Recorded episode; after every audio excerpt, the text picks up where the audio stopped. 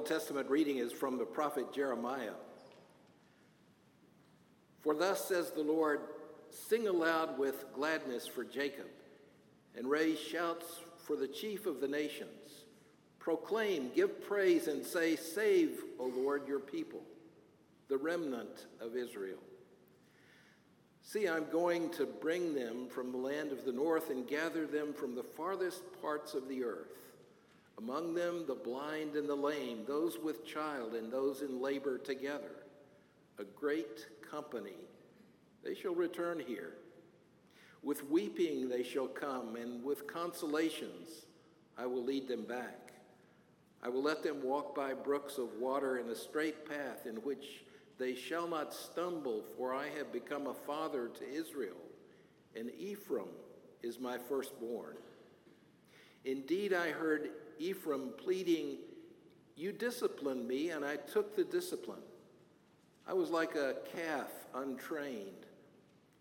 Bring me back, let me come back, for you are the Lord my God. For after I had turned away, I repented. And after I was discovered, I struck my thigh. I was ashamed and I was dismayed because I bore the disgrace of my youth. Is Ephraim my dear son? Is he the child I delight in? As often as I speak against him, I still remember him. Therefore, I am deeply moved for him. I will surely have mercy on him, says the Lord. Set up road markers for yourself. Make yourself guideposts. Consider well the highway, the road by which you went. Return, O Virgin Israel, return to these your cities. How long will you waver, O faithless daughter? For the Lord has created a new thing on the earth. A woman encompasses a man. So we uh, printed this bulletin two weeks ago, and I had fully intended to spend more time in my sermon on Matthew than Jeremiah at the time, and that changed in the last two weeks.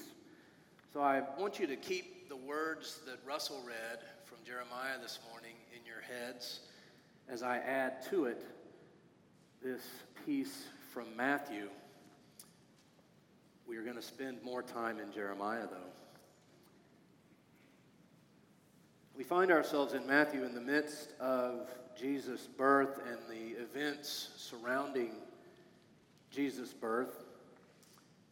And Jesus has been born, and this is what happens. An angel of the Lord appeared to Joseph in a dream and said, get up, take the child and his mother and flee to Egypt, and remain there until I tell you. For Herod is about to search for the child to destroy him. So Joseph got up, took the child and his mother by night, and went to Egypt, and remained there until the death of Herod. This was to fulfill what had been spoken by the Lord through the prophet, out of Egypt I have called my son. The word of the Lord. Join me in a prayer.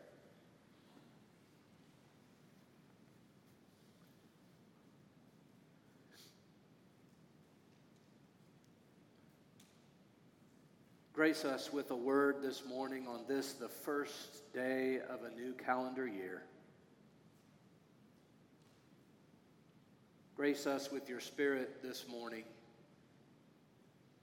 in these first moments as we look headlong into what might come of us in the year ahead. Grace us with your hope that we may walk with confidence into each new day, knowing that you have gone before us to set right the path, to clear the road, to be with us. In Christ's name, amen.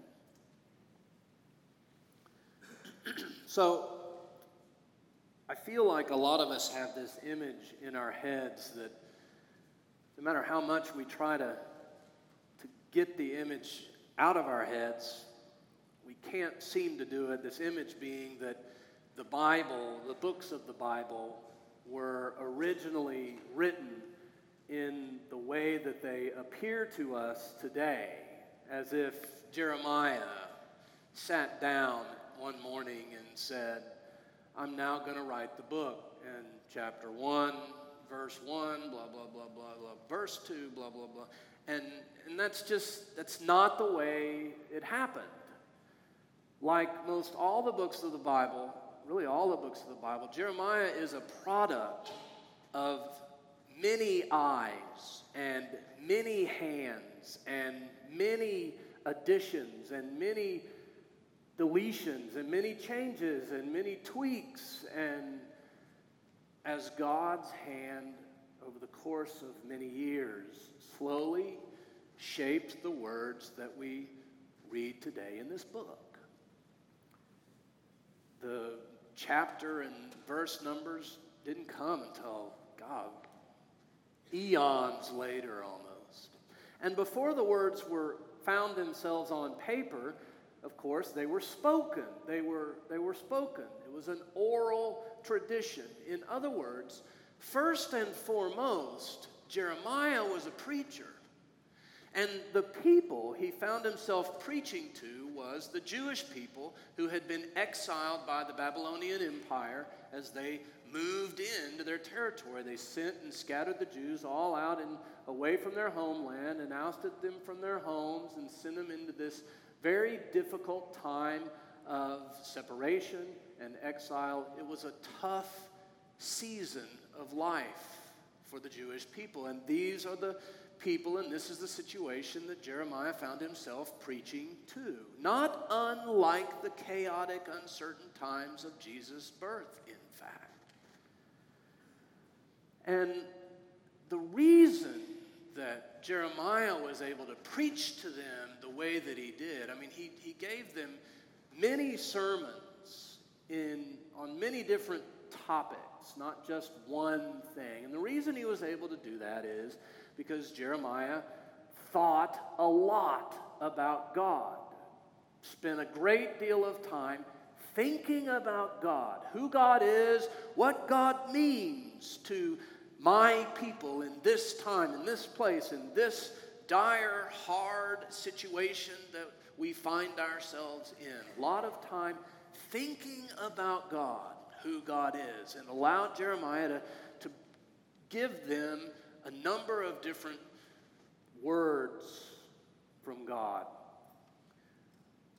Often, at least early on, those words were harsh warnings and judgment.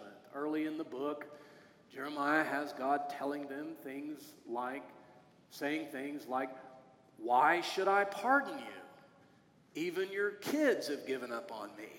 They have followed all kinds of fake gods. They run all over the place and just do whatever they want. I fed them, and they've become lusty stallions, as Jeremiah puts it in chapter five. Why not punish them? He told it like he saw it, even if it was hard to hear. As one scholar puts it, the early listeners of Jeremiah's preaching, at least for the first forty years or so, heard warnings and judgments like this that were meant and intended to shake them out of their complacency, to wake them up, so to speak. He spoke it like he saw it. But that's not the only word he gave them. When his thoughts of God turned towards judgment, that's what he said. When his thoughts of God turned towards hope, that's what he gave them. Like in our reading today, a word of hope that people find themselves in exile. And what are the words that he quotes from God to them? I will bring you back. I will bring you back, God says to them, a word of hope. You will walk beside the brook. You will walk a straight path without stumbling. I will bring you back. Not only that, but he was able to give them a word of encouragement. Challenging words of encouragement. encouragement. In fact, to challenge them to become more disciplined in their faith. He equated them with an untrained calf, as he puts it. You're like an untrained calf. He put it in the first person. We're like an untrained calf. We need to be led back. Bring us back. We'll be led if you will lead us.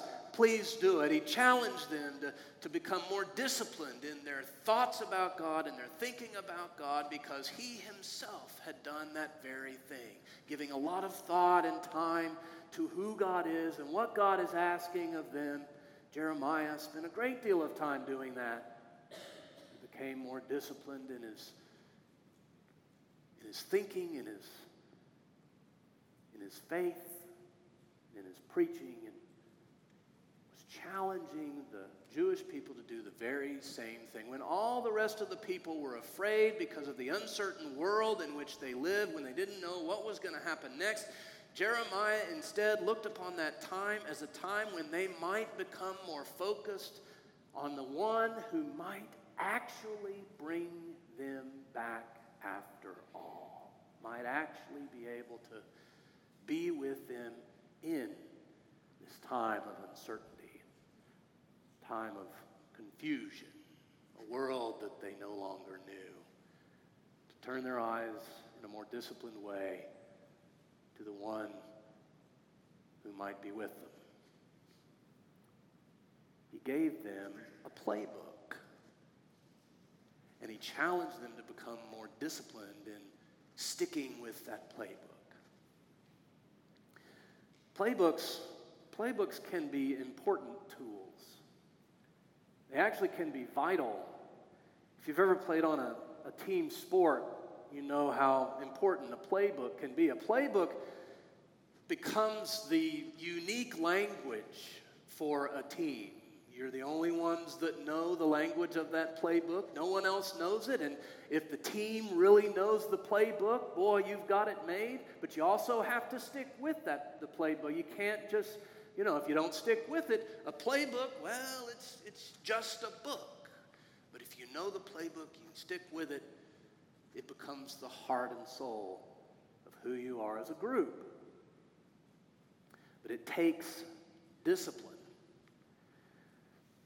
When Denise and I were living years ago in Indianapolis, we spent two years in Indianapolis, and, and during that time, we became Colts fans. We became fans of the Colts. Not just the team, but particularly we became big fans of Peyton Manning, who was the quarterback at the time. Felt somewhat obligated to do that because, after all, he was a member of the church we were serving in, so we kind of felt like it was a rule.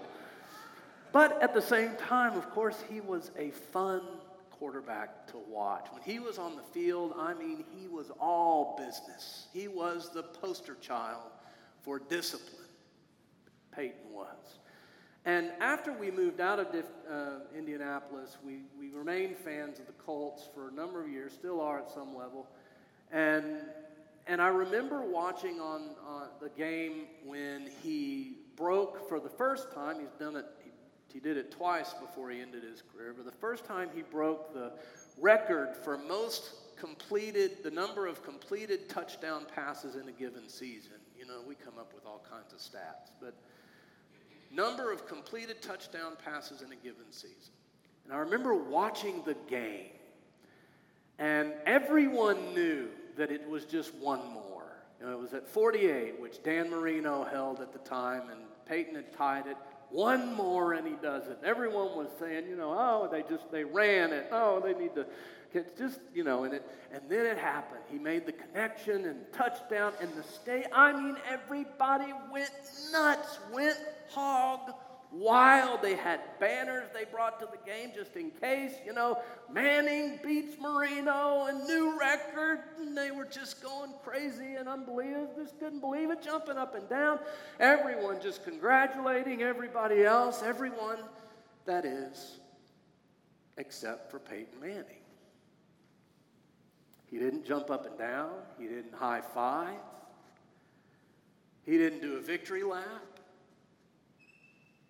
Nothing. He didn't, he didn't even wave or nod in acknowledgement. He simply walked to the sideline to talk to the head coach about the very next play because they needed to run for two points to tie the game. Nothing. And the, the, the commentators on the on the T V were, were they couldn't believe it. They always started saying things like, does he even know that he's done it? Of course he had. They were amazed at his razor-sharp focus and discipline. When everyone else was going crazy and distracted by this new record, he stuck with the playbook. He maintained his discipline. They got the two points and later won the game. Without discipline, playbook's just a book. Another person who had was known for his ridiculous discipline was a theologian by the name of Karl Barth, a twentieth century theologian, very well known for his series called The Dogmatics. Just massive sized books. I mean, you just look at him and go, for real? I mean, you're kidding me. And the story goes that as he wrote that, those books, that he would start in his office and he would work all through the day, and his assistant would even bring lunch into his office so that he would not lose any momentum that had been created as he was putting his thoughts on paper. And then at the end of the day, he would leave and put a, put a little bookmark in his notes where he left off and leave it, and then walk straight out of the office and go home and, and rest and everything. And first thing the very next day, he'd walk right in, walk right past in, and good morning, and he'd walk in, sit down, and pick right back up where he left off. Day in, day out, this was his routine for the greater part of his life. And no way I could do that. I mean, just crazy extreme in the way of discipline. And yet, it was that rigid routine that helped Bart put down phrases that have become some of the most valued words in thinking about God we have yet to see. Without discipline, playbook's just a book. It's that same kind of discipline that Jeremiah preaches about and hopes for from the Jewish people, even in their difficult time of exile that, that he viewed also as a time of potential sharpening of their faith and, and improving of their discipline. It's that kind of, of discipline that he hoped for from them. It's that kind of discipline, in fact, that God hopes for from us. That no matter what else is distracting the world, that we have the discipline to stick with the playbook. We can keep our thoughts and our hearts and our lives centered on God, that we can, in fact, give nothing less than our very best. What do you think? How disciplined are you? How often do you think about God? In your daily life, when you go through that same routine, whatever that routine may be, do you think about God at all? It's a new year. It's a good time to ask. When I was in seminary, I heard a sermon one time by the president at the time, and in that sermon, he said this phrase that I will never forget. He said, "To think about God is to experience God." I've never forgotten that. To think about God is to experience God.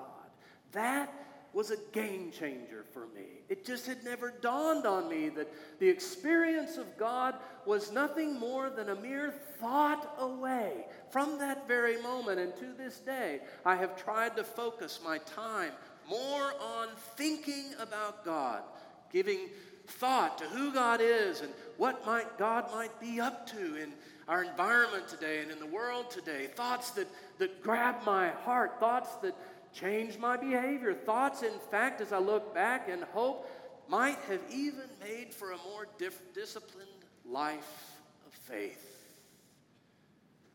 thoughts that make me wonder about God's great, far-reaching grace and the amazing risk God takes by entering this life as one of us and becoming vulnerable like us, so much so that the family, when Jesus was born, has to escape to Egypt in order to keep him alive. Can you imagine how different it would have turned out had they not been disciplined enough to stick to the playbook the angel had given them? To think about God is to experience God. It is my hope that Jeremiah was able to experience God in his own thoughts. It's my hope that you are able to do the same, that you might be able to take that playbook and live it out. You might remember in your thinking about God, you are in fact experiencing God.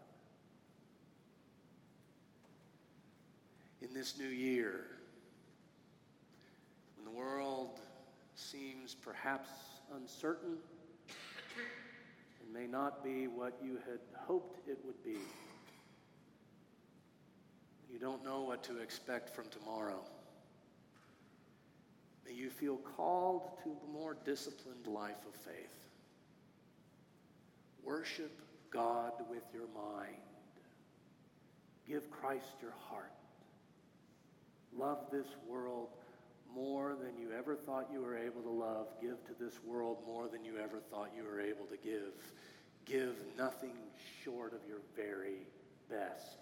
Stick with the playbook. Amen.